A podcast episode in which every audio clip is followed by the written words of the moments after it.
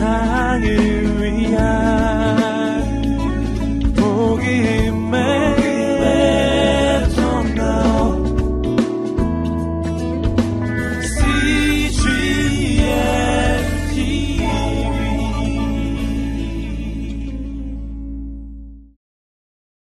우리가 신앙생활을 할 때 때로 당황할 때가 있습니다. 그것은 우리는 신앙생활을 시작하면 예수 그리스도를 믿고 그분의 말씀대로 살아가면 우리 인생이 늘 잘 될 것만 같은 그런 기대를 가지고 있기 때문입니다. 그런데 의외로 주님 말씀대로 순종하며 나아갈 때 때로는 우리 인생이 풍랑을 만나기도 하고 어, 감당할 수 없는 어려움을 만날 때도 있습니다. 바로 오늘 말씀이 그와 같은 장면을 보여주고 있습니다. 예수님의 제자들 바다 한가운데서 정말 큰 풍랑 속에 죽을 것만 같은 그 어려움을 당하고 있는 제자들의 모습이 있습니다. 근데 그 모습 가운데서 우리는 이들의 인생이 죽지 않고 도리 하나님의 큰 역사와 능력을 경험하게 되는 것을 오늘 말씀에서 보게 될 것입니다. 오늘 말씀이 선포될 때 여러분 가운데 풍랑 가운데 있는 인생이 있다면 그 풍랑 속에 내 인생을 건져주실 뿐 아니라 그 풍랑 가운데 길을 여시는 예수 그리스도 그분을 만나게 되기를 소망합니다. 오늘 말씀을 따라서 우리 어떻게 그러한 인생을 우리가 살 수 있는지 보겠습니다. 우리 22절과 23절의 말씀을 먼저 자막을 통해서 함께 읽어보겠습니다. 시작.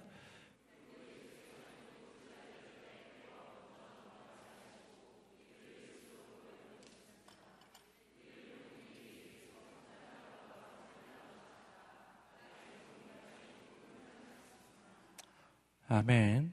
자, 오늘 말씀을 보시면은, 오늘 말씀은 그 앞 부분에서 일어났던 사건이 있다는 것을 알 수 있어요. 오늘 마태복음 14장 22절 그 전반부를 보시면은 굉장히 유명한 사건 하나가 나옵니다.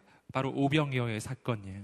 그 오병이어의 사건, 바로 직후에 일어나는 이 사건인데, 그래서 오늘 우리가 그 안문맥을 통해서 보아야만 바로 22절 말씀을 우리가 조금 더 잘 이해할 수가 있습니다. 이 앞에서 일어났던 이 오병여의 사건이 어떤 사건이었는가? 여러분 놀라운 사건이죠. 떡 다섯 개와 물고기 두 마리로 남자와 아, 여자와 아이 외에 남자만 5천 명, 여자와 아이를 합치면 만 오천여 명에 이르는 사람이 먹고도 열두 광주리가 남았던 놀라운 사건. 그것이 오병여의 사건이었습니다. 이 오병여의 사건이 일어난 후에 무슨 일이 일어났냐면은 오늘 마태복음에는 잘 드러나지 않지만 요한복음의 그 동일한 오병이어의 사건을 다루는 본문을 보시면 사람들은 예수님을 향해서 환호를 보냅니다. 심지어는 예수님을 왕으로 삼고자까지 합니다. 당연하죠. 떡 다섯 개 물고기 두 마리로 만 오천여 명의 사람들이 먹고도 남는 이 놀라운 역사를 보고서 안 그랬겠습니까? 사람들은 정말 환호하는 열광적인 분위기, 그 분위기였어요. 그때 예수님이 하신 일이 바로 오늘 본문의 22절과 23절에 나오는 말씀입니다. 예수님이 어떻게 하셨습니까? 놀랍게도 예수님은 일반적인 사람들이 보이는 그런 반응을 보이지 않았습니다. 여러분, 우리 같으면 어떻게 했겠어요? 사람들이 나를 향해 열광적인 환호를 보내, 고 있어요. 나를 막 왕으로 삼으려고 그래요. 우리 즐기지 않겠습니까? 여러분, 어, 막 포토 좀 만들어서 사진도 찍어주고, 막 그러지 않겠냐고요. 페이스북에 막 사진 올리고, 여러분, 그런데 오늘 말씀을 보니까 예수님이 그렇게 하지 않으셨어요. 어떻게 하셨나요? 22절을 다시 한번 보시면 이렇게 하셨어요. 예수께서는 곧 제자들을 배에 태워 먼저 건너가게 하시고 일단 제자들을 배에 태워서 그 갈릴리 호수 건너편으로 갈릴리 바다 건너편으로 보내버리십니다. 이것은 제자들도 지금 흥분에 빠져 있었기 때문에 사람들이 갑자기 막 흥분하면서 열광을 보내니까 여러분 그 제자들을 안정시키고 배를 태워 먼저 보내십니다. 그리고 어떻게 하시는가? 22절 하반절 보시면 무리를 집으로 돌려 보내셨습니다. 자기를 향해서 막 환호하고 있는 사람들이 있어요. 어떻게 하셨다고요? 보내버리셨어요. 여러분 집으로 돌아가십시오. 이제 가야 할 시간입니다. 보내버리신 거예요. 그리고 예수님은 어떻게 하셨죠? 23절을 보시면은 무리를 보낸 뒤 예수께서는 혼자 기도하러 산에 가셨어요. 놀라운 이야기예요. 예수님은 자신을 환호하는 그 무리들, 그 무리들을 보내시고 홀로 산으로 기도하러 가셨습니다. 여러분, 예수님은 사람들의 환호 소리보다 아버지 하나님의 그 음성 듣기를 더 즐겨하신 분이십니다. 여러분, 예수님은 그의 인생을 사람들에게 걸지 않으셨습니다. 지금 당장 사람들이 나에게 환호를 보낸다고 해서 그들의 인생, 그들에게 내 인생을 맡기지 않았다고요. 예수님은 오히려 그들을 보내십니다. 그리고 예수님은 자신의 인생을, 자신의 존재를 아버지 하나님께 드립니다. 이것이 바로 주님이세요. 여러분, 그래서 예수님은 사람들 때문에 일희일비하지 않으시는 거예요. 사람들이 환호한다고 해서 웃었다가, 사람들이 나를 또 어, 몰라준다고 해서 금방 또 어, 우울증에 빠졌다가, 하루에도 몇 번씩 우리는 왔다 갔다 하는데, 예수님은 그러진 그런 분이 아니셨어요. 예수님은 사람들의 반응에 흔들리는 분이 아니셨어요. 예수님은 오직 하나님 앞에 서는 분이셨습니다. 이것이 바로 그분의 인생 가운데 그렇게 놀라운 하나님의 역사가 일어났던 이유입니다. 여러분, 오늘 우리는 누구에게 반응하는 사람들입니까? 사람에게 반응하지 마시고 하나님께 반응하는 인생이 되시기를 주님 이름으로 축복합니다. 여러분, 사람은 내 인생을 어떻게 할 수가 없는 거예요. 사람들에게 반응할 때 우리 인생은 그렇게 왔다 갔다 하는 거예요. 조울증. 좋았다가 슬펐다가, 좋았다가 슬펐다가, 아침에는 너무 좋았는데, 직장에 가서 누가 한마디 하면 금방 인생의 깊은 바닥으로 떨어졌다가, 누가 칭찬해주면 또 금방 기분이 좋아졌다가, 이렇게 널뛰기, 감정과 인생이 널뛰기를 하는 그런 인생, 우리는 그런 인생을 살아서는 안 됩니다. 오직 하나님의 음성에 귀를 기울이십시오. 주의 음성에 귀를 기울이십시오. 사람들에게 인생을 맡기지 마세요.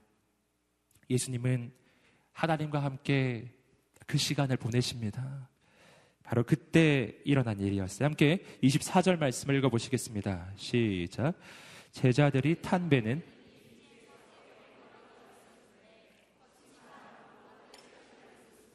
자, 24절 말씀을 보시면은, 어, 예수님이 배를 태워서 보낸 그 제자들의 그 배의 상황이 나옵니다. 육지에서 매우 멀리 떨어졌는데 바람이 불기 시작해요. 그리고 그 파도에 시달리기 시작합니다. 오늘 말씀을 그 후문맥을 쭉 살펴보시면은 이 파도는 굉장히 심한 파도였던 것 같아요. 제자들이 보기에 이건 도저히 감당할 수 없는 파도입니다. 우리가 잘 아시는 것처럼 제자들 가운데 상당수는 바로 이 갈릴리 바다에서 그 고기를 잡던 베테랑 어부 출신들이에요.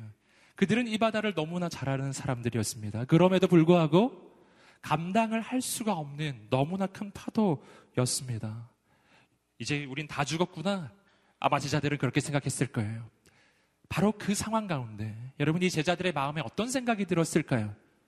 이 제자들의 마음에 가장 먼저 들었던 생각은 아마도 예수님을 향한 원망이었을 것입니다. 왜 그랬겠어요? 왜냐하면 제자들을 이곳에 보내신 분이 바로 예수님이셨기 때문이에요. 아까 말씀에서 확인하셨듯이 예수님은 지금 이 배에 함께 타고 있지 않습니다. 예수님은 지금 바다 건너편에 계시다고요. 그리고 예수님이 이 배에 제자들을 태워서 보내신 거였어요. 제자들이 자진해서 탄 게 아니었어요. 예수님이 태워서 보내신 거였어요. 제자들은 예수님의 말씀에 순종해서 이 배를 타고 먼저 온 것 뿐이었는데, 근데 그 배를 타고 가다가 그렇게 풍, 큰 풍랑을 만나고 지금 목숨의 위협을 당하고 있는 것입니다. 여러분 이럴 때 우리 마음에 원망이 찾아오는 거죠. 주님 말씀대로 했는데 왜 내 인생에는 이렇게 풍랑이 다가오는 가? 주님 말씀하셔서 내가 이 배를 타고 왔는데 왜, 왜 이렇게 바람은 몰아치고 나는 이렇게 죽게 되었는가 하는 거예요. 여러분, 이런 상황 속에서 우리는 두 가지의 관점을 가질 수 있어요. 한 가지 관점은 인간적인 관점입니다. 우리가 인간적인 관점을 가지고 이 상황을 돌아보면 이런 생각이 들 거예요. 주님이 내가 여기서 이렇게 풍랑을 만날 것을 알고도 나를 여기서 보낸 것을 보니까 주님이 날 버렸나 보다. 라는 생각이죠. 또 다른 생각은 이런 생각입니다. 주님이 가라 해서 왔는데 이 비바람이 몰아치고 풍랑이 치는 걸 보니까 주님도 별 수 없구나. 내가 예수님 믿었는데 예수님 믿을 존재가 아니구나. 인간적인 관점으로 보면 아마 이런 생각이 들 것입니다. 그러나 여러분 그런 생각으로는 그 문제는 전혀 해결되지 않아요. 거기서 할 수 있는 건 없는 거예요. 저는 오늘 우리의 인생의 관점이 바뀌게 되기를 주님으로 축복합니다. 인간적인 관점에서 하나님의 관점으로 바뀌게 되기를 주님으로 축복합니다. 그럼 하나님의 관점은 어떤 관점일까요? 하나님의 관점은 이런 관점이에요. 주님이 말씀하셔서 내가 왔는데 와봤더니 풍랑이 치고 있어요. 나 죽게 된 거예요. 그렇다면 하나님의 관점으로는 이렇게 생각하는 거예요. 주께서 보내서 왔으니 이곳에서 나는 결코 죽지 않을 것이다. 할렐루야. 주께서 보내셔서 이곳에 왔으니 여기서 난 만난 이 풍랑 속에 나는 죽지 않을 것이고 내가 여기서 풍랑을 만난 것은 주님의 특별한 특별한 계획이다. 주님의 특별한 섭리이다. 이 일 후에 하나님께서 크고 놀라운 일을 이루실 것이다. 라고 하는 관점이에요. 여러분 문제를 중심으로 하나님을 판단하지 않으시기를 주님으로 축복합니다. 내 인생의 상황을 바라보며 하나님을 판단하는 경우가 너무나 많아요. 내가 어려움을 만나면 하나님을 원망하고 내가 인생의 힘든 일을 만나면 하나님을 판단하는 거예요. 감히 내가 하나님이 나쁘다고 말하는 거예요. 여러분 그렇지 않습니다. 언제나 우리의 인생을 바라보는 관점은요. 내 인생을 기초로 하나님을 판단하는 것이 아니라 하나님의 선하심을 기초로 내 인생을 바라보는 것입니다. 내 인생이 이렇게 어려운 것을 보니 하나님은 선하지 않은 것이 분명해 라고 생각하는 것이 아니라 하나님이 선하심에도 불구하고 내 인생에 이러한 어려움이 있다는 것은 하나님이 이 어려움을 통해서 새로운 일을 이루실 것이라고 하는 하나님의 특별한 계획이라는 것입니다. 아멘. 하나님의 선하심은 영원 불변합니다. 내가 무슨 일을 만나도. 그래서 로마서 8장이 이렇게 이야기하는 거죠.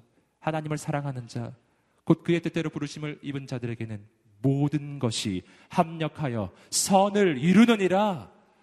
여러분, 모든 것이 합력해서 선을 이룬다는 게 무슨 뜻이에요? 여러분, 이것은 그 과정 가운데 우리 인생은 어려움을 만날 수가 있다는 거예요. 모든 것이 쉽기만 한 건 아니에요. 예수 안에서도 어려움을 만납니다. 그러나 조금만 더 기다리면 하나님께서 모든 것을 합하셔서 가장 좋은 것으로 만들어 주실 것입니다.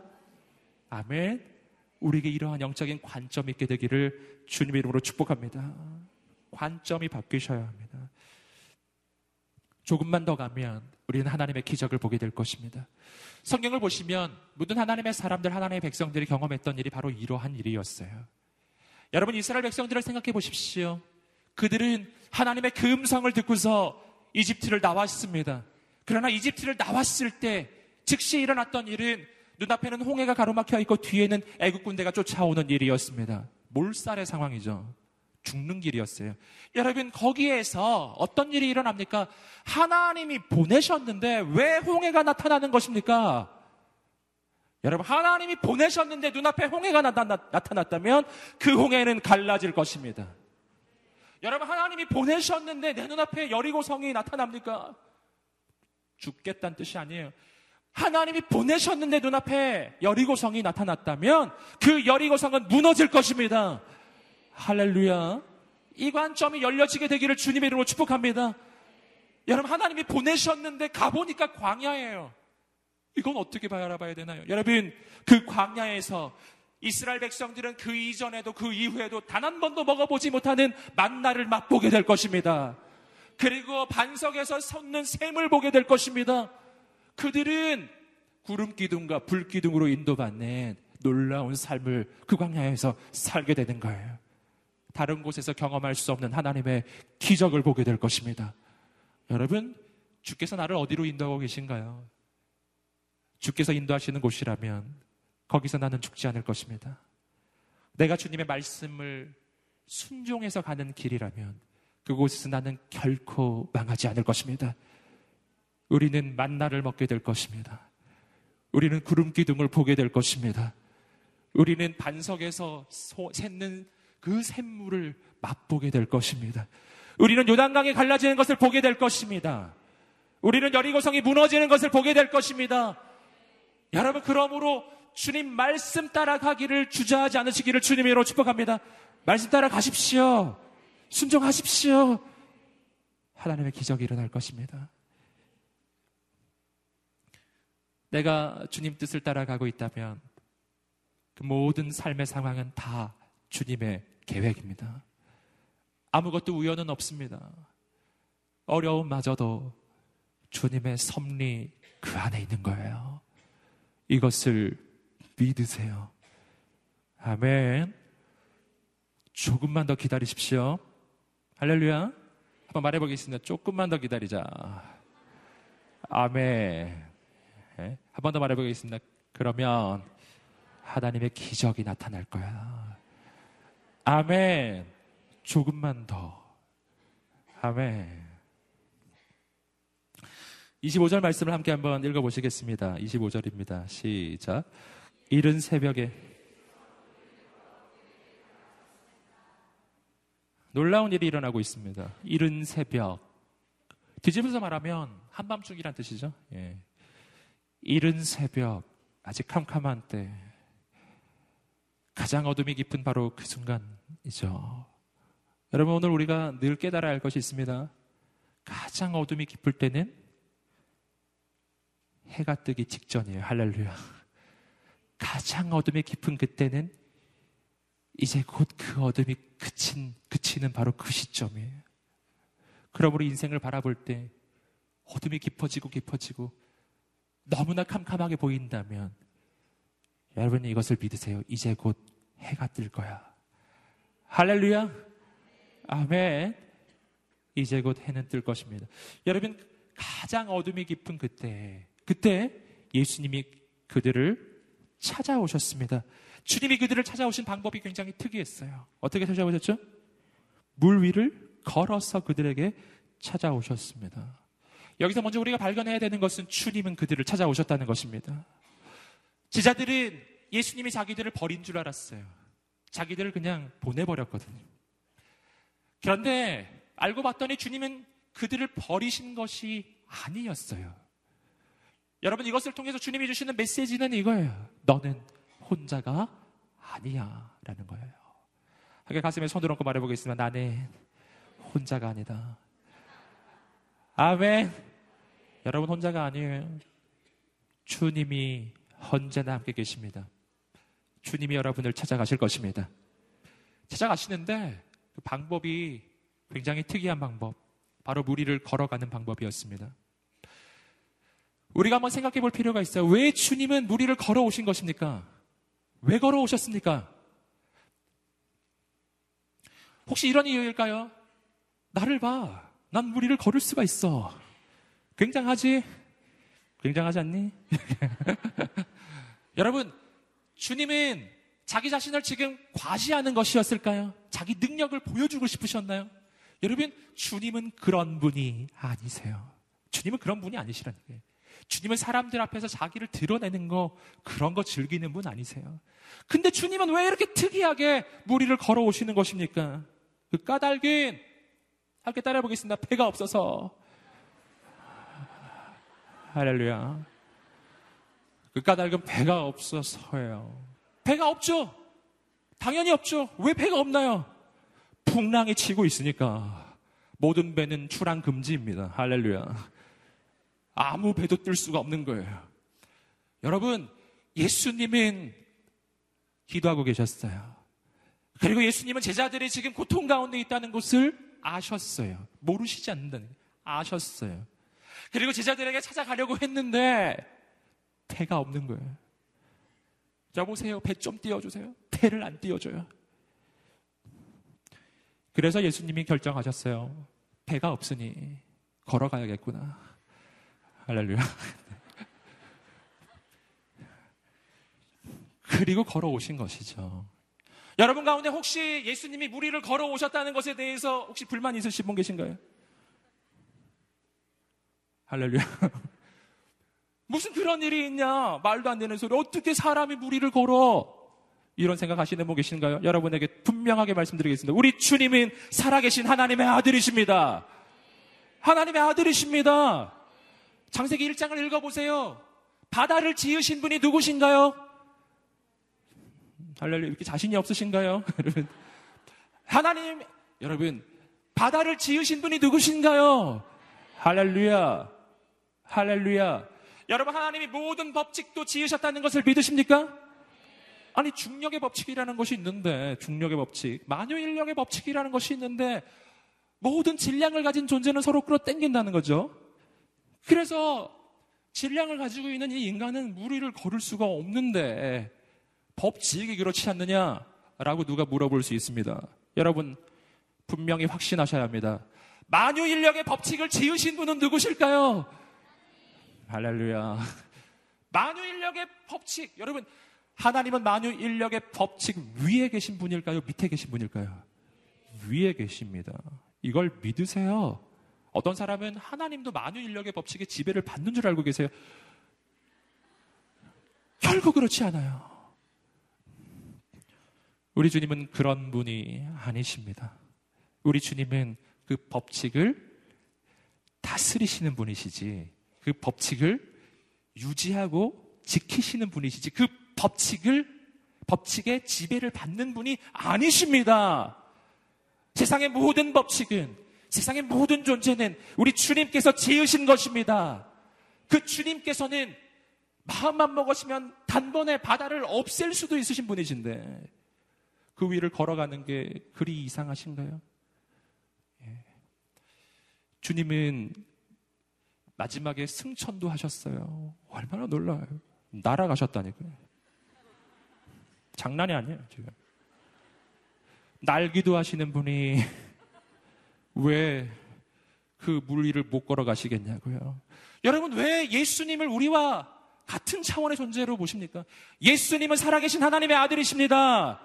그들은 완, 그분은 완전한 사람이시지만 동시에 완전한 하나님의 아들이시고 완전한 신성을 가지고 계신 성자 하나님이십니다. 이것을 믿으시기를 주님으로 축복합니다. 여러분, 그분은 기적의 사람이에요. 그분은 무엇이든 할 수 있으신 분이세요. 무엇이든 할 수 있지만 우리를 위해서 무엇이든 할 수 있는 그 능력을 포기하신 분이세요. 그분이 능력을 포기했다고 해서 능력이 없으신 것은 아닌 거예요. 여러분 오늘 우리가 그 주님을 믿게 되기를 주님으로 축복합니다. 그 주님은 바다 위를 걸어오십니다. 저는 분명 확신합니다. 주님은 그 바다 위를 걷지 않으시고 뛰셨을 거예요. 전속력으로. 이렇게. 네. 지금 우리 제자들이 이 바닷물 가운데서 지금 고통스러워하고 있는다. 내가 빨리 가야지. 뛰어오셨을 거예요. 여러분, 주님의 모습은 우리에게 중요한 메시지를 줍니다. 무슨 메시지죠? 무슨 메시지냐면은 네가 바다 한가운데 있을지라도 나는 너를 결코 잊지 않고 네가 세상 끝까지 가 있을지라도 나는 너를 찾아가겠다. 할렐루야. 우리는 때때로 내가 있는 이곳은 주님이 오실 수 없는 곳이라 생각할 때가 있습니다. 내가 처한 이 삶의 상황은 예수님마저도 아무것도 할 수 없을 거라고 생각할 때가 있습니다. 여러분, 그렇지 않습니다. 내가 어디에 가 있든지 주님은 그곳에 오실 수 있으신 분이십니다. 믿으시기를 주님으로 축복합니다. 주님은 제자들에게 찾아가십니다. 바다 한가운데 있어도. 내가 저 하늘 끝에 가 있을지라도 거기서도 우리는 주님을 만나게 될 것입니다. 내가 땅 끝까지 가 있어도 거기서도 우리는 주님을 보게 될 것입니다. 아멘. 이 믿음을 품으세요. 주님이 갈 수 없는 곳은 없습니다. 주님은 당신을 포기하지 않습니다. 결코 포기하지 않습니다. 제자들을 보았던 어, 예수님을 보았던 이 제자들의 반응이 다음과 같았어요. 함께 26절 말씀을 읽어보시겠습니다. 시작.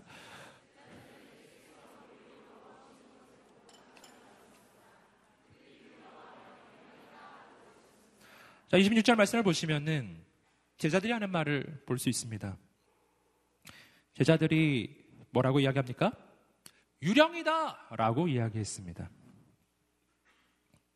뭐 이 정도는 아니었죠. 예, 더 큰 소리로 외쳤을까? 유령이다! 이렇게 했을까? 여러분, 그들은 예수님을 알아보지 못합니다. 왜 알아보지 못했을까요? 너무 밤이 어두워서? 잘 안 보여서 있을까요? 여러분, 여기서 핵심은 그런 게 아니에요. 여러분, 아무리 밤이 어두워도 이 예수님은 제자들과 함께 지금 동거동락을 오랜 세월 동안 하신 분이에요. 제자들이 그분을 왜 못 알아보겠습니까? 여러분, 제자들이 그를 알아볼 수 없었던 이유는 제자들이 생각하기에 예수님은 그곳에 절대로 올 수 없는 분이라고 생각하고 있었기 때문이에요. 제자들은 꿈에도 생각을 못한 거예요. 예수님은 분명 저 바다 건너편에 계신 분이고 여기에 올 방법은 없다고 생각하신 한 거예요. 그렇기 때문에 예수님이 그곳에 오셔도 그를 볼 수가 없는 것입니다. 여러분, 어, 여기서 우리는 우리가 왜 예수님을 잘 볼 수가 없는지 그 이유를 발견할 수 있습니다. 오늘 우리가 우리의 인생 가운데 예수님을 볼 수 없는 이유는 예수님이 내 인생 가운데 오지 않으셔서가 아니에요. 예수님이 내 인생에 없어서가 아니라는 거예요. 내가 그분을 볼 수 없는 이유는 그분이 이곳에 오실 거라고 내가 생각도 하고 있지 않기 때문에 내가 그분을 볼 수 없는 이유는 그분을 믿지 않기 때문이에요. 여러분, 주님은 우리의 인생 가운데 오시는 분이십니다. 우리의 눈이 열려지게 되기를 주님으로 축복합니다. 내 눈이 열려지면 보게 될 것입니다. 주님이 저 멀리 계신 분이 아니셨어요. 풍랑치는 바다 한가운데 내가 있는 바로 이곳에 주님은 바로 여기 계신 분이셨어요. 여러분, 내가 다만 내 눈이 열려지기만 한다면, 내 믿음의 관점이 열려지기만 한다면, 나는 내 인생 가운데 오신 그 주님을 보게 될 것입니다. 할렐루야. 믿음의 눈이 열릴지어다. 오늘 그 어떤 어려움이 있을지라도 믿음을 포기하지 않는 여러분 되시기를 주님의 이름으로 축복합니다. 예, 눈을 크게 뜨세요. 하나님의 역사가 나타날 것입니다. 우리는 예수님을 보게 될 것입니다. 그렇게 예수님을 알아보지 못했던 제자들, 그 제자들을 향해 예수님이 해주신 말씀이에요. 함께 27절 말씀을 읽어보시겠습니다. 27절입니다. 시작.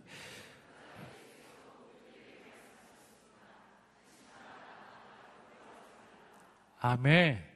놀라운 말씀. 주님께서 계속해서 하십니다. 여러분, 오늘 말씀에서 우리는 예수님이 어떤 분이신지 발견합니다. 예수님은 처음에 이렇게 말씀하셨어요. 안심하라. 나다. 두려워하지 말아라.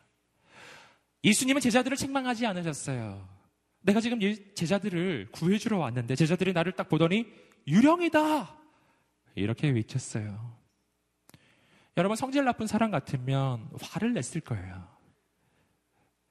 너희들 나를 알아보지도 못하니? 이렇게 말했을 거예요. 여러분, 예수님은 제자들을 책망하지 않으셨어요. 나를 알아보지도 못하는 그 제자들을 비난하지 않으셨어요. 예수님은 뭐라고 말씀하셨습니까? 안심하라. 나다. 두려워하지 말아라. 주님은 우리에게 평강을 주시는 분이십니다.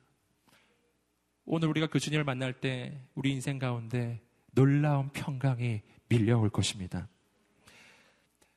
여러분 여기서 우리는 한 가지 중요한 사실을 발견해야 돼요. 그것은 뭐냐면은 주님이 제자들에게 보여주고 있으신 어, 메시지입니다. 지금 제자들이 주님을 볼 때 주님은 어떤 모습이신가요? 함께 따라해 보시겠습니다. 물 위에 서 계신 주님. 아멘. 예수님은 제자들에게 다가오셔서 바로 배에 타지 않으셨어요. 아직도 예수님은 물 위에 서 계신 거예요. 여러분, 왜 예수님은 그냥 바로 배에 타지 않으시고 물 위에 서 계신 걸까요? 물, 빨리 배에 타셔서 그 풍랑을 잠잠케 하셔야 되는데 예수님은 그 바다 물 위에서 잠시 멈추어 서셨어요. 그리고 제자들에게 메시지를 주시는 거예요. 안심하라. 나다 두려워하지 말아라. 그리고 그 모습을 제자들에게 보여주십니다. 이 모습은 그 모습 자체로 제자들을 향한 주님의 메시지예요. 무슨 메시지입니까? 여러분, 이 물은 어떤 물이었나요? 이 바다는 조금 전까지만 해도 제자들의 인생 가운데 가장 큰 위협이었습니다. 인생 가운데 가장 큰 문제였다고요. 이 물 가운데서 그들은 죽을 수밖에 없었다고요. 도저히 상대할 수 없는, 도저히 이길 수 없는 문제가 바로 그 바다 물이었다는 것입니다. 주님은 지금 어디에 계신가요? 주님은 그들이 도저히 상대할 수 없다고 생각했던 그 문제인 그 바다 물 위에 그 물을 밟고 서 계신 분이셨습니다. 할렐루야. 주님은 무엇을 보고 계신가요? 주님은 제자들에게 무엇을 보여주고 계신가요? 주님은 제자들에게 예수님이 어떤 분이신지를 보여주고 계신 거예요. 너희가 그렇게 두려워했던 그 물, 너희가 두려워했던 그 바다, 예수님은 어떤 분이신가요? 예수님은 그 바다 위에 계신 분이시라는 거예요. 여러분, 내가 어떤 문제 가운데 있으십니까? 내가 감당할 수 없는 문제 속에 있나요? 내가 감당할 수 없는, 없는 문제에 부딪혀 계신가요? 내가 이 문제 가운데 죽을 것만 같은 생각이 드시나요? 주님은 어디 계신가요? 주님은 그 문제를 발로 밟고 서 계신 분이십니다. 그 문제 아래에 계신 분이 아니에요. 우리 주님은 그 문제 위에 계신 분이십니다. 아멘. 사람은 그 물에 빠져들어도 주님은 그 물에 빠져들지 않습니다. 여러분, 우리가 그 주님을 보아야 합니다. 풍랑은 아직도 치고 있었습니다.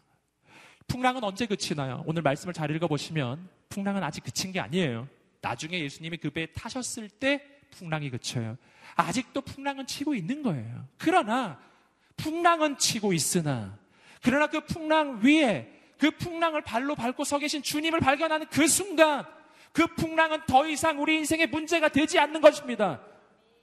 왜 풍랑이 문제가 되나요? 주님을 보지 못했기 때문에 풍랑이 크기 때문이 아니라 풍랑보다 크신 주님을 만나지 못했기 때문이에요. 뒤집어서 말하면 풍랑이 아무리 클지라도 내가 그 풍랑보다 예수께서 더 크신 분이시라는 것을 깨닫는다면 그 주님을 볼 수만 있다면 더 이상 그 풍랑은 풍랑이 아닙니다. 더 이상 그 풍랑 속에서 내 인생은 쓰러지지 않을 것입니다. 여러분, 내가 왜 문제 속에서 쓰러집니까? 그 까닭은 그 문제보다 크신 주님을 보고 있지 못하기 때문이에요. 눈을 들어보십시오. 주님이 보일 것입니다. 파도만 보면 주님이 보이지 않아요. 왜냐하면 주님은 파도 위에 계시기 때문이에요. 문제만 보면 주님이 보이지 않습니다. 왜냐하면 주님은 그 문제 위에 계신 분이시기 때문이에요. 내가 주님을 발견하기를 원한다면 내 눈을 들어야 돼요. 문제만 보던 눈이 주님을 보는 눈으로 바뀌게 되기를 주님으로 축복합니다. 시편의 기자가 고백해줘. 내가 눈을 들어 산을 내가 산을 향하여 눈을 들리라. 나의 도움이 어디서 올고 나의 도움이 천지를 지으신 여호와에게서로다. 아멘. 눈을 들어 주님을 보십시오. 주님께서 이미 우리 인생 가운데 와 계시다는 거예요. 우리는 흔히 생각하기를 내가 감당할 수 없는 문제를 만나면 예수님도 그 문제를 감당치 못할 거라 생각합니다. 여러분 그렇지 않아요? 내가 감당할 수 없는 그 문제를 주님은 능히 이기시는 분이십니다.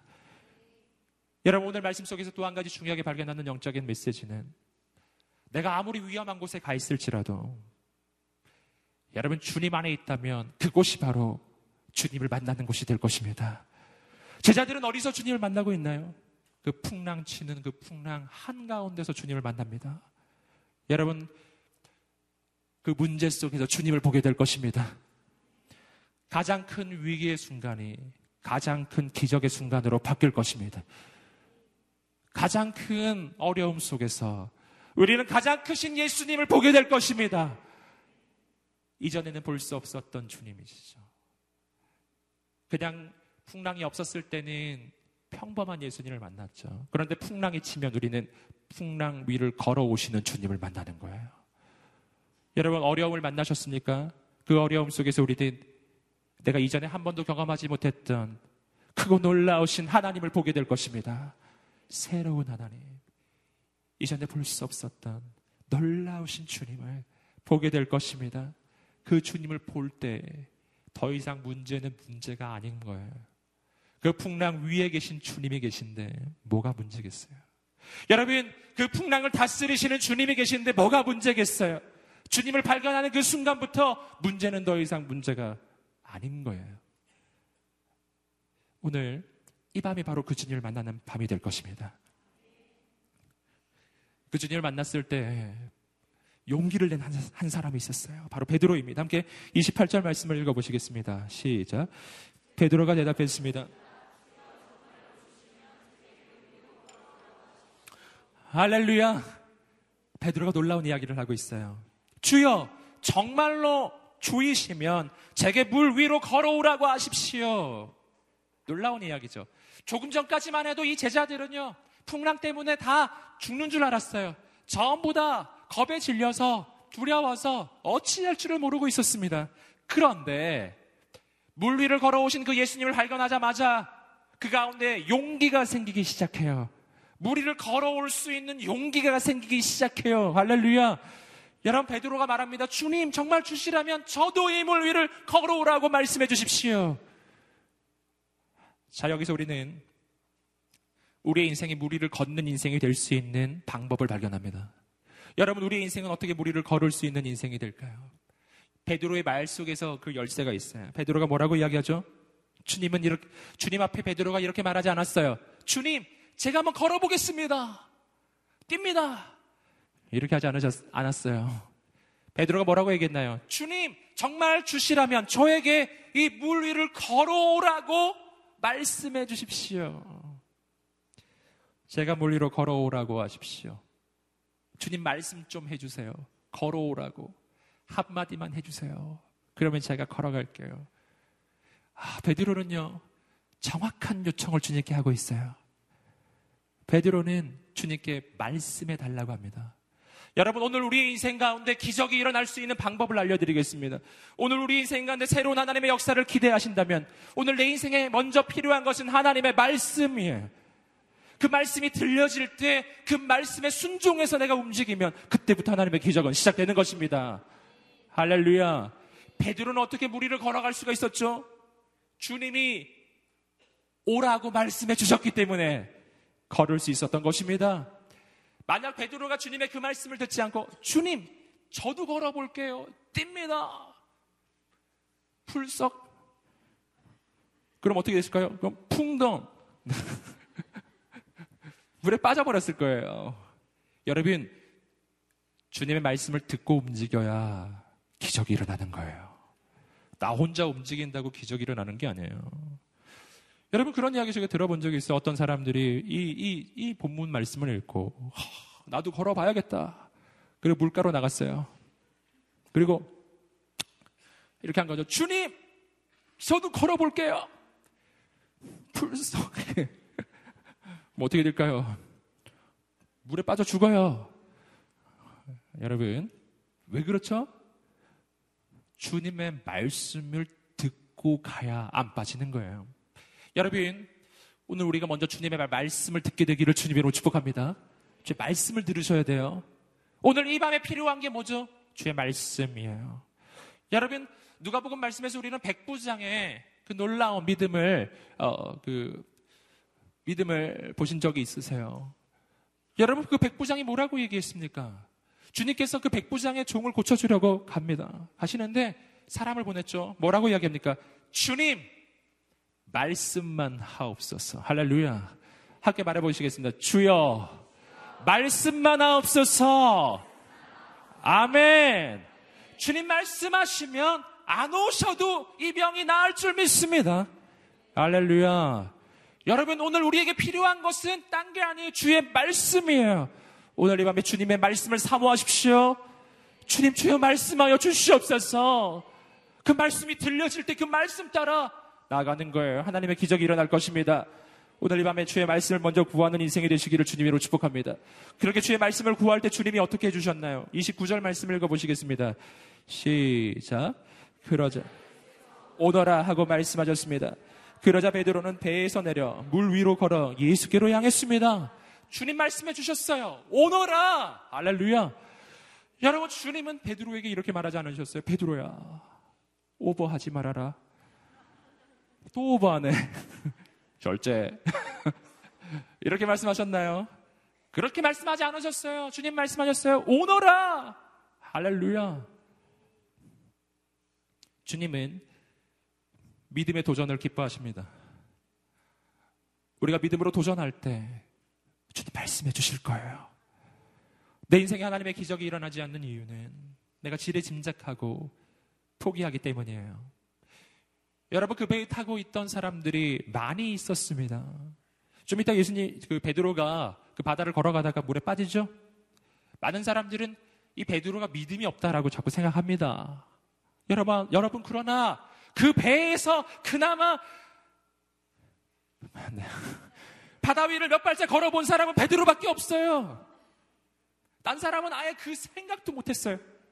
역시 베드로는 수지자예요. 할렐루야. 여러분, 다른 사람은 생각도 못하고 있었다고요.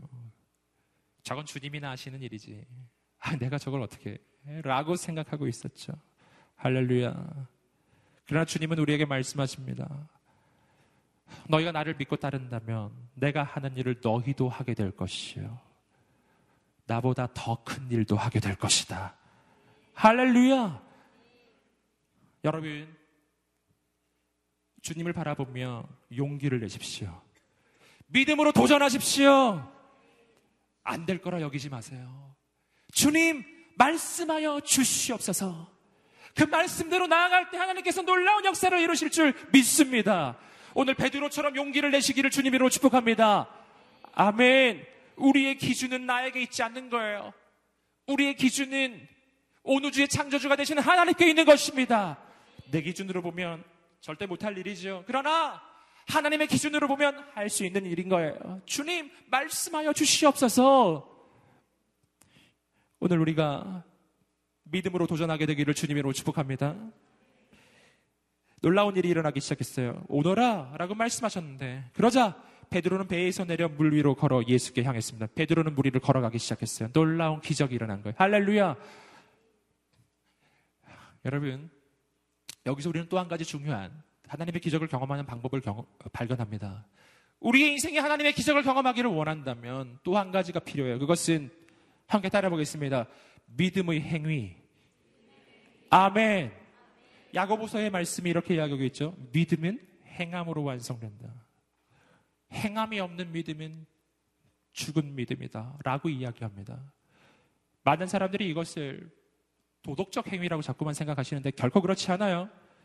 믿음 외에 내게 도덕적 행위가 필요한 것이 아니고 믿음 외에 내게 필요한 행위는 믿음의 행위입니다. 어떤 행위죠? 믿음의 행위. 할렐루야. 베드로와 같은 행위가 필요한 거예요. 주님께서 내게 오너라! 라고 말씀해 주셨는데, 베드로가 만약 발을 떼지 않았다면, 베드로는 결코 그 위를 걸어갈 수가 없는 거예요. 주님께서 오너라! 라고 말씀하시면 믿음으로 발자국을 옮길 수 있는 믿음의 행위가 우리의 인생 가운데 있게 되기를 주님으로 축복합니다. 많은 사람들이 이걸 주저하거든요. 굉장히 주저합니다. 한 발짝을 떼려고 딱 보니까 바다에. 와우. 진짜 물이네. 못 걷겠는 거예요. 발자국을 떼려다가 다시 들어가는 거죠. 예. 여러분, 그래서는 하나님의 기적이 일어나지 않아요. 오늘 주의 말씀을 구하신다면, 그리고 주님의 말씀을 듣게 된다면, 그 말씀 따라 움직이기를 시작해야 돼요. 믿음으로 도전을 시작해야 합니다. 하나님의 역사가 일어날 것입니다. 새로운 일이 일어날 것입니다. 아멘. 믿음은 반드시 믿음의 행위가 동반되어야 하는 것입니다. 아멘. 할렐루야. 하나님의 기적이 일어날 것입니다. 믿음으로 선포하십시오. 움직이기를 시작하십시오. 그러면 놀라운 일이 일어나요. 그 바다가 좀 전까지는 내가, 내가 날 죽일 것만 같은 바다였는데 그 바다가 주님을 향해 가는 길이 될 것입니다. 여러분 길이 열려요. 무슨 길? 바다 위로 길이 열려요. 함께 따라해 보겠습니다. 바다 위로 가는 길. 아멘. 여러분 주님은 어디에나 길을 만드시는 분이세요? 아멘. 주님이 원하시면 우리가 믿음으로 반응하면 바다 위에도 길이 생길 것입니다. 길이 안 생기는 곳이 없어요. 우리는 홍해가 갈라질 때 바다 사이로 나는 길만 여러분 생각하셨죠? 바다가 갈라져야만 길이 생길 거라고 생각하셨죠? 아니에요. 주님은 바다 위로도 길을 만드실 수가 있었어요. 우리는 주님께서 이스라엘 백성들을 홍해를 건너게 하는 또 한 가지의 방법을 오늘 발견했어요. 홍해를 안 갈라도 됐었어요. 주님은 백성들에게 이렇게 말씀하셔도 돼요. 얘들아, 한번 걸어봐. 걸어봐, 한번. 할렐루야. 걸어가는 거죠. 바로 하나님의 사람이 가는 길이에요. 그 길은 오직 믿음의 사람만 가는 길이에요. 그 길은 세상 사람은 절대 못 오는 길이에요. 세상 사람들은 그 길을 오다가 다 빠져 죽어요. 하나님의 사람만 가는 길이 있어요. 오직 믿음으로만 가는 길이 있어요. 바다 위로 나는 길이에요. 그 길은 한 발짝 한 발짝 믿음으로 가는 거예요. 한 발짝을 디딜 때마다, 한 발짝을 디딜 때마다, 여러분, 왼발을 딛고 오른발을 디딜 때, 오른발을 디디기 전에 바다를 바라보면 물이에요, 물, 물. 물이라고요. 이 디디면 죽는 거, 죽을 것만 같아요. 그러나 내, 눈, 내 눈앞에 계신 주님을 바라보며 믿음으로 발자국을 내디디면, 할렐루야. 길이 되는 거예요. 우리는 그렇게 가는 것입니다. 여러분, 눈앞에 바다가 있다고 해서 낭망치 마십시오. 세상 사람들은 거기에 길이 있을 리가 없다고 말해도 절망하지 마십시오. 주님은 어디에나 길을 만드시는 분이세요. 어디든지. 광야에 길을 만드시는 주님. 사막에 강을 내시는 주님. 우리 주님은 이런 분이세요. 우리 주님은 우리 주님은 불가능에 도전하시는 분이 우리 주님이세요. 우리 주님은 취미 생활이 불가능을 가능케 하는 것이 취미 생활이세요. 우리 주님은 가능한 걸 하는 거는 별로 그 시시해서 안 하세요. 네. 보통 사람들도 다 흔히 생각하는 거, 그런 거는 주님이 별로 안 하세요. 주님은 언제나 불가능을 가능케 하시는 분이신 줄 믿습니다. 할렐루야. 아멘. 아, 이쯤 돼야 하나님이 하시는 일이죠. 격려하고 축복합니다. 하나님을 크게 보십시오. 불가능이 가능케 될 것입니다. 길이 열릴 것입니다. 여러분, 믿음으로 가십시오. 길이 열릴 것입니다. 여러분, 길이 없다고 낭망하지 마세요. 앞이 콱콱 막혔다고 절망하지 마십시오. 내가 생각할 수 없었던 곳에 길이 열릴 것입니다. 어디가 길이었나요? 그들이 죽을 것만 같았던 그 바다 위가 길이었어요. 할렐루야. 얼마나 놀라운 일이에요. 언제나 하나님이 내시는 길은요.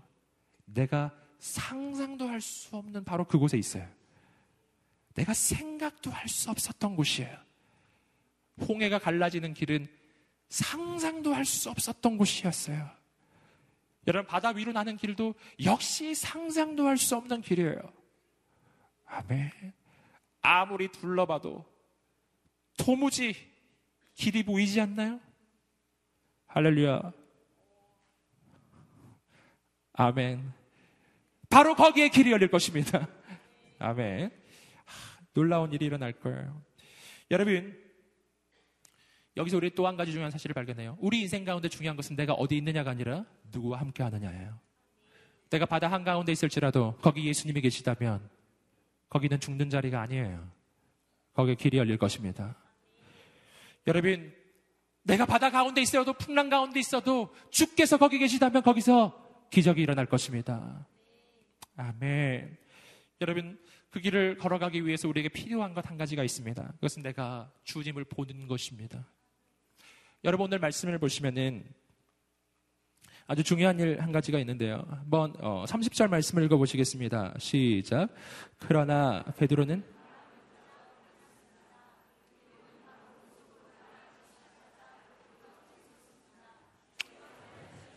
자, 30절 말씀을 보시면 베드로가 그 길을 잘 걸어가다가 물에 빠져드는 순간이 있어요. 뭘 볼 때죠?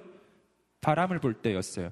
여러분 베드로가 주님을 보고 있는 동안에는 그 바다는 길이 되었습니다. 그러나 베드로가 주님 보지 않고 바람을 볼 때, 주님 보지 않고 그 파도를 볼 때 그는 즉시 그 문제 속으로 빠져들어가기 시작해요. 여러분 주님을 보면 길이 생기고 문제를 보면 문제 속에 빠지게 될 것입니다. 파도를 보면 파도 속에 빠집니다. 주님을 보십시오. 주님처럼 걷게 될 것입니다. 내가 무엇을 보느냐가 내 인생을 결정하는 거예요.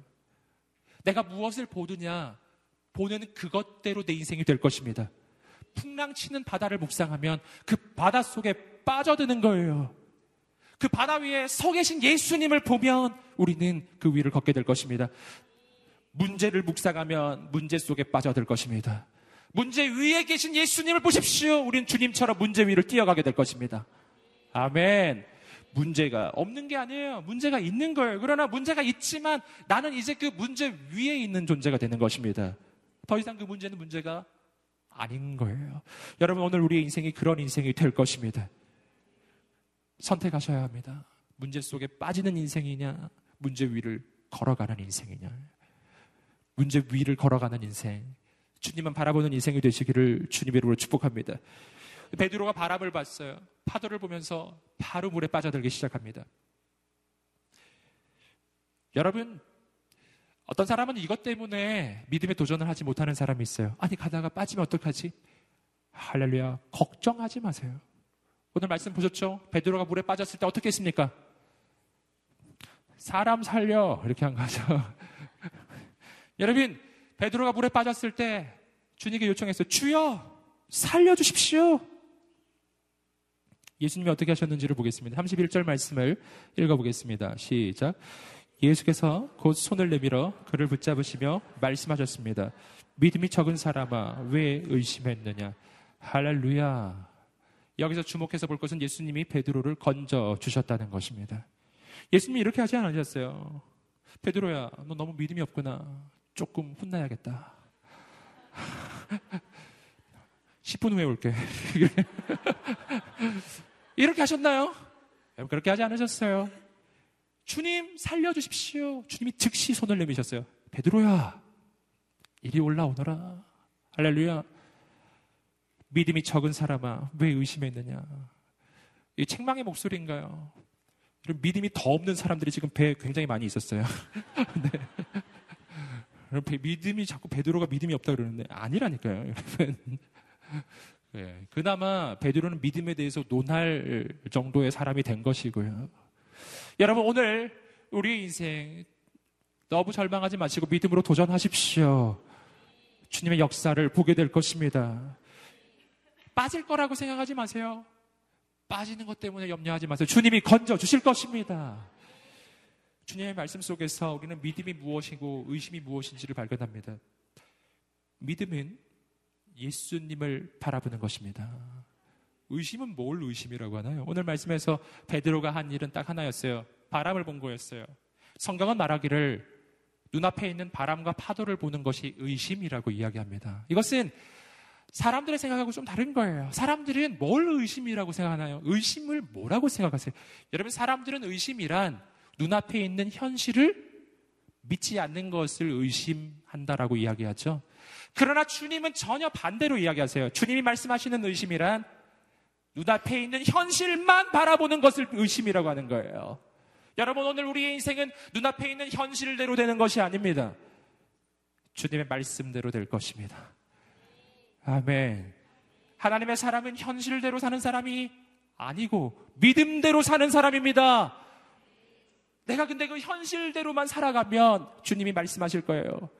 믿음이 적은 자요. 왜 의심하였느냐? 아니에요, 주님. 저는 현실 그대로 산 거예요. 그게 바로 의심이다. 여러분, 눈앞에 있는 현실을 바라보며 쓰러지지 마십시오. 주님은 그 현실 위에 계신 분이시고, 주님이 내 인생을 이끄실 때 나도 그 현실을 뛰어넘게 될 것입니다. 풍랑을 뛰어넘게 될 것입니다. 그 위를 걸어가게 될 것입니다. 상상도 할 수 없는 일이 우리 인생 가운데 일어나기 시작할 것입니다. 아멘. 그러자 이러한 일이 일어나는 거예요. 마지막으로 우리 32절부터 34절까지 말씀을 읽어보겠습니다. 시작. 그리고 그들이 함께 배에 오르자.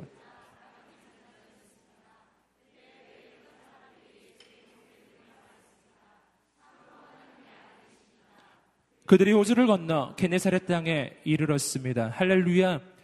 예수님이 그 배에 오르셨습니다. 그 배에 예수님이 오르시자마자 풍랑은 잔잔해집니다. 할렐루야. 주님은 풍랑과 바다를 잔잔케 하시는 분이십니다. 주님은 온 우주 만물의 주인이 되시는 분이십니다. 이걸 이상히 여기지 마세요. 예수님은 온 우주를 창조하신 창조주의 아들이시라니까요. 모든 만물이 그 이름 앞에 복종하고 모든 이름에 뛰어나신 분이 그분의 이름이십니다. 무엇이 안 되겠냐고요. 여러분 주님이 그 배에 오르시자마자 풍랑은 잔잔해집니다. 그리고 이러한 일이 일어났어요. 그 배에 있던 사람들이 예수께 경배하기 시작했어요. 참으로 하나님의 아들이십니다. 도대체 당신은 누구시길래 바람과 파도가 당신께 복종하는 것입니까? 할렐루야.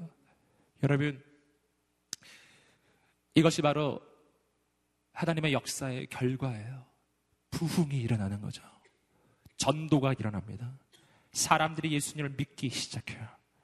사람들이 주 앞에 무릎 꿇기 시작합니다. 여러분, 하나님의 역사입니다. 오늘 내 인생 가운데 풍랑이 치고 있나요? 여러분, 이 풍랑 뒤에는 결과가 있어요. 이 풍랑 속에서 내가 예수 그리스도를 바라보고 믿음으로 전진하면 그 속에서 하나님의 기적이 일어날 것입니다. 그리고 그 기적을 보는 모든 사람들이 예수는 살아계신 하나님이시라는 것을 알게 될 것입니다. 그분 앞에 무릎을 꿇게 될 것입니다. 죽게 돌아오게 될 것입니다. 이것이 바로 그 풍랑이 있었던 이유예요. 그 배에 있었던 모든 사람이 주님을 믿게 하는 하나님의 방법이에요. 이것이 바로 풍랑이 있었던 까닭이라고요. 왜 그 풍랑이 있었는지 아세요? 왜 주님은 풍랑 만날 줄 알면서 예수님을 그 예수님은 그 제자들을 풍랑 만날 줄 다 알면서 왜 갈릴리 바다로 보내신지 아세요? 그곳에서 제자들은 그 이전에 한 번도 만날 수 없었던 풍랑을 다스리시는 예수님을 보게 된 것입니다. 이전에 만날 수 없었던 크신 하나님을 만나는 거예요. 이전에 한 번도 경험할 수 없었던 물 위를 걸어보는 경험도 하게 됩니다. 그리고 그곳에 있던 모든 사람이 예수 그리스도 앞에 무릎을 꿇게 되는 거예요. 여러분 이것이 바로 우리의 인생에 풍랑이 있는 이유예요. 내가 예수님을 따라가는데 왜 풍랑이 있나요? 그것은 여러분으로 하여금 우리의 인생으로 하여금 이전에 경험할 수 없었던 크고 놀라우신 하나님을 만나게 하는 하나님의 방법이에요. 내 인생이 하나님을 만날 때, 내 인생이 하나님의 기적을 경험할 때, 내 주위에 있는 모든 사람이 살아계신 하나님을 보게 될 것입니다. 영향력이 놀라운 부흥의 역사가 일어나기 시작할 거예요. 위기는 기회로 바뀔 것입니다. 예수 그리스도의 그 이름이 선포되고 그 이름이 증거되는 기회로 바뀔 것입니다. 할렐루야! 할렐루야! 풍랑을 만났을 때 염려하지 마십시오. 주께서 하실 역사를 기대하십시오. 아멘. 오늘 이 시간 그 주님이 우리 인생 가운데 이미 와 계십니다. 우리가 그 주님 앞에 나아갔으면 좋겠어요. 이 시간에 기도하며 저 앞에 나갈 때 아버지여 나도 인생 가운데 풍랑을 만날 때가 있습니다. 어쩌면 이 가운데 어떤 사람은 지금 바로 그 바다 한복판에 있는 사람이 있을 거예요. 여러분 오늘 우리가 주께 간구할 것은 이거예요. 주여 내가 내 눈앞에 있는 풍랑만 보지 않고 그 풍랑 위에 계신 예수 그리스도 모든 것을 다스리시는 예수 그리스도 이 바다 위로도 길을 내시는 주님 그 주님을 보게 하여 주시옵소서 내 눈을 열어 주시옵소서 내 눈을 들어 거룩하신 하나님을 보게 하여 주시옵소서 우리에게 그러한 영적인 관점을 열어주시고 우리에게 그러한 믿음을 부어 주시옵소서 내 인생이 그러한 인생이 되기를 소원하는 사람들 우리 함께 자리에서 일어나 우리 하나님 앞에 그러한 인생을 간구하고 사모하며 우리 주님 앞에 두 손을 들고 주여 삼창으로 주께 간절하게 간구하며 나아가겠습니다. 함께 기도합시다.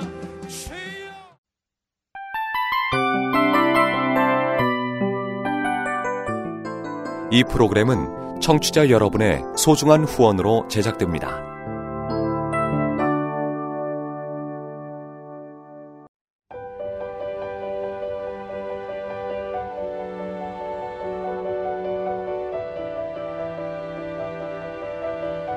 세상에는 수많은 교회들이 있지만 더 깊이 있는 말씀 강해를 찾기 위해 크기로만 교회를 선정하지 않습니다. 보다 좋은 영적 콘텐츠를 더 많이 나누기 위해 방송비를 받지 않습니다.